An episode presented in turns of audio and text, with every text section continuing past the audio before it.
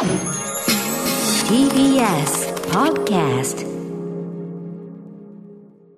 時刻は7時42分です TBS ラジオキーステーションにお送りしているアフターシックスジャンクションはい、えー、パーソナリティの私、ライムスター歌丸です。そして、月曜パートナー TBS アナウンサー熊崎和人です月曜日のこの時間はこちらのコーナーをお送りしております。題して、いきりえ、な、な、なんそれやなんだそれやこれはですねな、もう何言ってるか分からない。こちら久々、久々に何言ってるか分かんないやつ来ました。イキリ言動ですあよ。のーこれはですね、ちょっと焦っていまして、私。はいはいあの、歌松さんがこの前、月曜のこの時間は、こちらのコーナーをお送りしています。題してのところで、はいあ、そうだ、この後の泣き自分だったということあ、また、あの、うっかりね。ああ、危ない危ない。忘れちゃってってことですよねそうそうそう、そのパターンで、思い出してつい言ったのが、はい何言ってるか分かんないというですね、動揺がそのまま声に乗ってしまった私もね、時々あるんです。何言ってるか分かんないです。昔はね、あの、ひくみっていうコーナーやってる時にね、はいはいへーなんつって、とかね。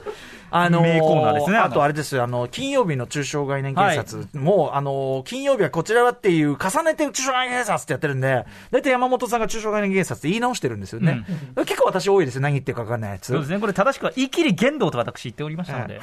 えーっつってね。いやー何言ってんの？みたいになっちゃってましたけどね。なるほどね。はいまさにでもこう、ちょっと力み切ってしまったみたいなね、ことなんですかね。そうですねはい。ということでございます。えー、そんなね、あのー話をしてる間に私は、次話すことのですね、あのーいろいろこう、調べるのをね、あ、あこれで調べ終わりました。あ調べ終わりました。今日割とこのコーナーゆとりありますので。あ、どうですか？ありがとうございます。調べ終わりました。ちょっとね、こういうことは事前に調べておくべきなことをね、あ、これ調べてなかったみたいなのをリアルタイムで、いいですね、スマホ、便利です。これこそ生ですね、ライブであります。いい機会です。はい。ということで、えー、人間誰しも浮ついた時は気が大きくなった時、テンションが上がりすぎて生きった言動をしてしまうことはありますよね。ねけれど小さくまとまった人生なんかより恥をかいてても、でっかく生きった経験があれば、こんな形でメールを送ったりして、それをね、成仏させることもできるんじゃないか。そうですねそしてステッカーももらえるんじゃないか。いいですねということで、このコーナー、あなたがかつてやってしまったほにゃらら生きりを紹介する新人間参加のコーナーとなっております。はいそれでは早速、えー今週の生きりメールをご紹介していきましょう。えー季節の変わり目ソルジャーさんからいただいた生きり言動です。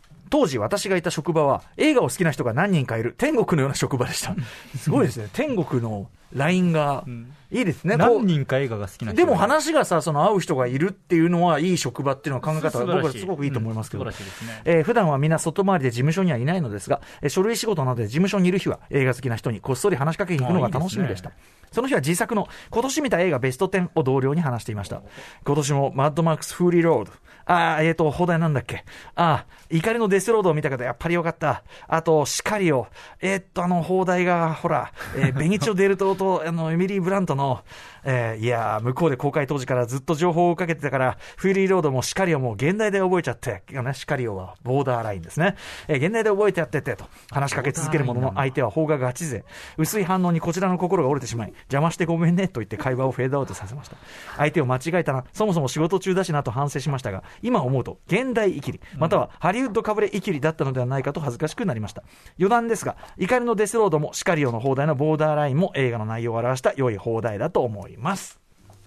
まあでもね、あの、ありますよ。その別にイキリじゃなくても、なんていうの？現代、あの、うん怒りのデスロードボーダーラインはまあいい。特にボーダーラインはすごくいい、あの、放題だと思うんですね。内容がむしろ、あの、合ってるところもあるんで、すごくいいんですけど、あれですね、あの、ボーダーライン2になるといよいよ叱りを寄りになってきたんでね、えー、まあ、叱りを2のが合うのかな、みたいな感じもしますけど、あのー、叱りをってのはつまり暗殺者って意味ですからね。はいはいあのー中身がさ、納得できない感じの放題がついてる時とかは、僕も映画表毎週ね、金曜やってますけど、え意地でも現代の方で売ってる時とかありますよ。それはイキリじゃなくて、こう、一つのメッセージとして、そうですね。怒りのデスロードもね、まあなんかちょっとこう、80年代、怒りのアフガンみたいな感じでさうんうんうんうん、あの、意訳してる感じがあるから嫌な人は嫌でしょうね。ふまあ、フーリーだから、まあ激動間違いじゃないんだけど、うーん、とかさ、まあこれはまだいい方なんだけど、はい例えばそうだな、僕も絶対かたくなに、ガーディアンズ・オブ・ギャラクシー・リミックスとは絶対に言わねえ。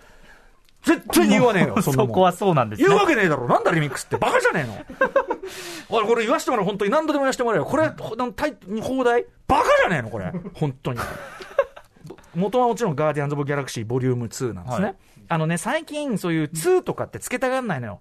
なんかその続編ってつくと客来ないんじゃないかみたいな。ああ、そういう発想になるんですか？要するにその、まあ、特にアメリカ本国ではもうすごく大ヒットになって、皆さんご存知で公開できるからええ2でいいけど、日本じゃそうじゃないからみたいな配慮としては、意図としてはわかるけど、ガーディズ・オブ・ギャラクシー、リミックスってつけちゃうとね、なんかその、新しい場面つけましたみたいなタイプのさ、まあ、リミックス特別編みたいなさ、そういう意味にしか取れないじゃん。はい。で、しかもそのボリューム2っていうのは、その劇中に出てくるそのカセットテープがボリュームなんとかってついてるという、それにもちなんでるし、リミックスって意味もわけわかんない上に、みたいな感じで、本当にこれはね、だから映画表の中でもう激怒とともに、死んでもあっちは言わねえからって、ガガーディアンズ・オブ・ギャラクシーボリューム2って向いて、で、何の問題もねえじゃん、別にさ。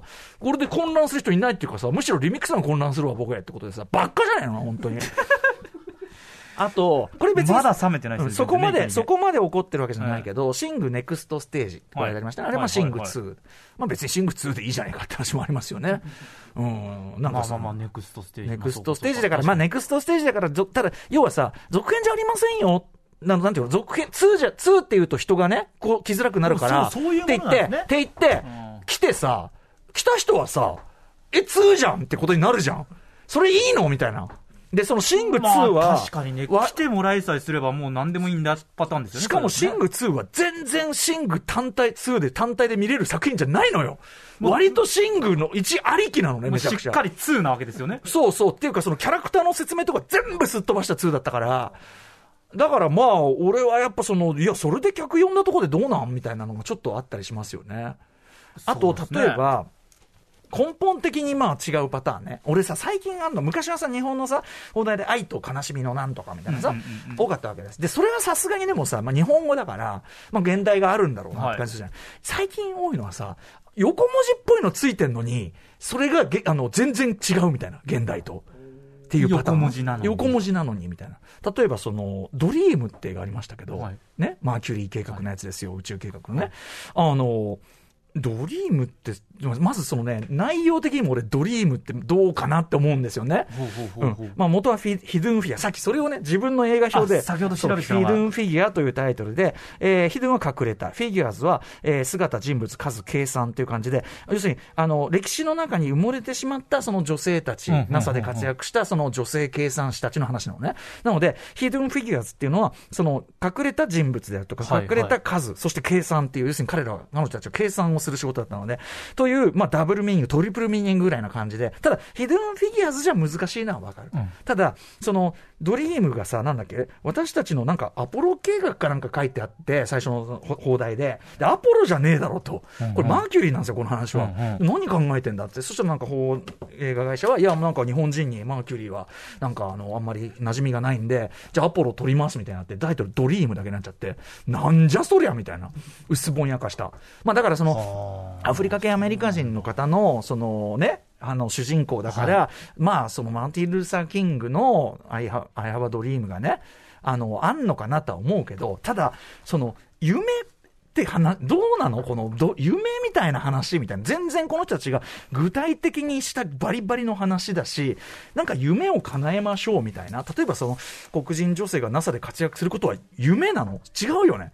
普通に仕事なりのことをちゃんとして、はいあの、仕事なりの成果を残したっていう話であって、なんか、ゆドリームもどうなんだよみたいな。感じが。で、しかもなんかこう、もうぼんやりもいいとこじゃん。ドリームってもう検索しても出てこないしさ。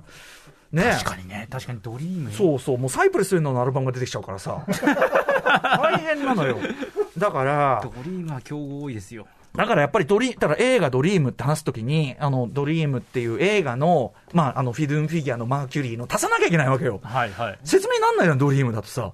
だから、まあ、現代でヒドゥンフィギュアですよ、みたいな言い方はしますよ、それは。だってね。えとかですよ、とかですよ、とかですよ。だから、そのなんか、あの、横、まあ、これちょっと今、例、もうちょっとね、いい例。あの、横文字なのに、横文字風なのに全然現代と違うやつとか、それこそ、例えば、なんだろう、そういう欧米人の友達とかと話すときに、微妙に、え、これ何の話してんの？みたいな、お互いで、ああ、ああ、あれ、ああ、わかったわかった。お互いがインターネットムービーデータベース見せ合って、ああ、日本だと、それ、みたいな。ねみたいなそう、あんだよ。だから、そのややこしいことだしねえ誰が、これどういう感じで決めるんですか？いや、もう、それは映画会社の人とか、あと、今は、あれですよ、あの、大きい会社だとね、その、本国の、本社の意向がなんていうのがね、あるらしいですけど、ど。本社の意向本社の意向。でで、日本市場がなんつってさ、日本市場、確かにちょっと特殊なセッティングではあるから、気持ちはわかるんだけど、でも本当にリミックスってつけたやつは、マジ本当に、何度でも言うね、本当に。とどまるいまだに、今、いまだにな直す気ねえみたいだからさ、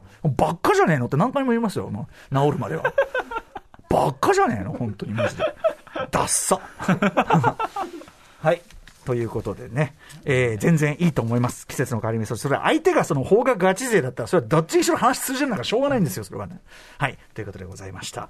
何でしたっけ？あ、そうでしたね。はいイキリ言動でした。このコーナー、イキリ言動で忘れてましたす。皆様からのイキリ告白をお待ちしているコーナーでございます。あなたがかつてやってしまった〇〇イキリの詳細を、歌丸アットマーク tbs.co.jp、歌丸アットマーク tbs.co.jp まで送ってください。採用された方には番組ステッカーを差し上げますよ。ということで、治るまでは言い続けます。ガーディアンズ・オブ・ギャラクシーリミックス、バカじゃねえの？ボリューム2でいいわ。After Six Junction.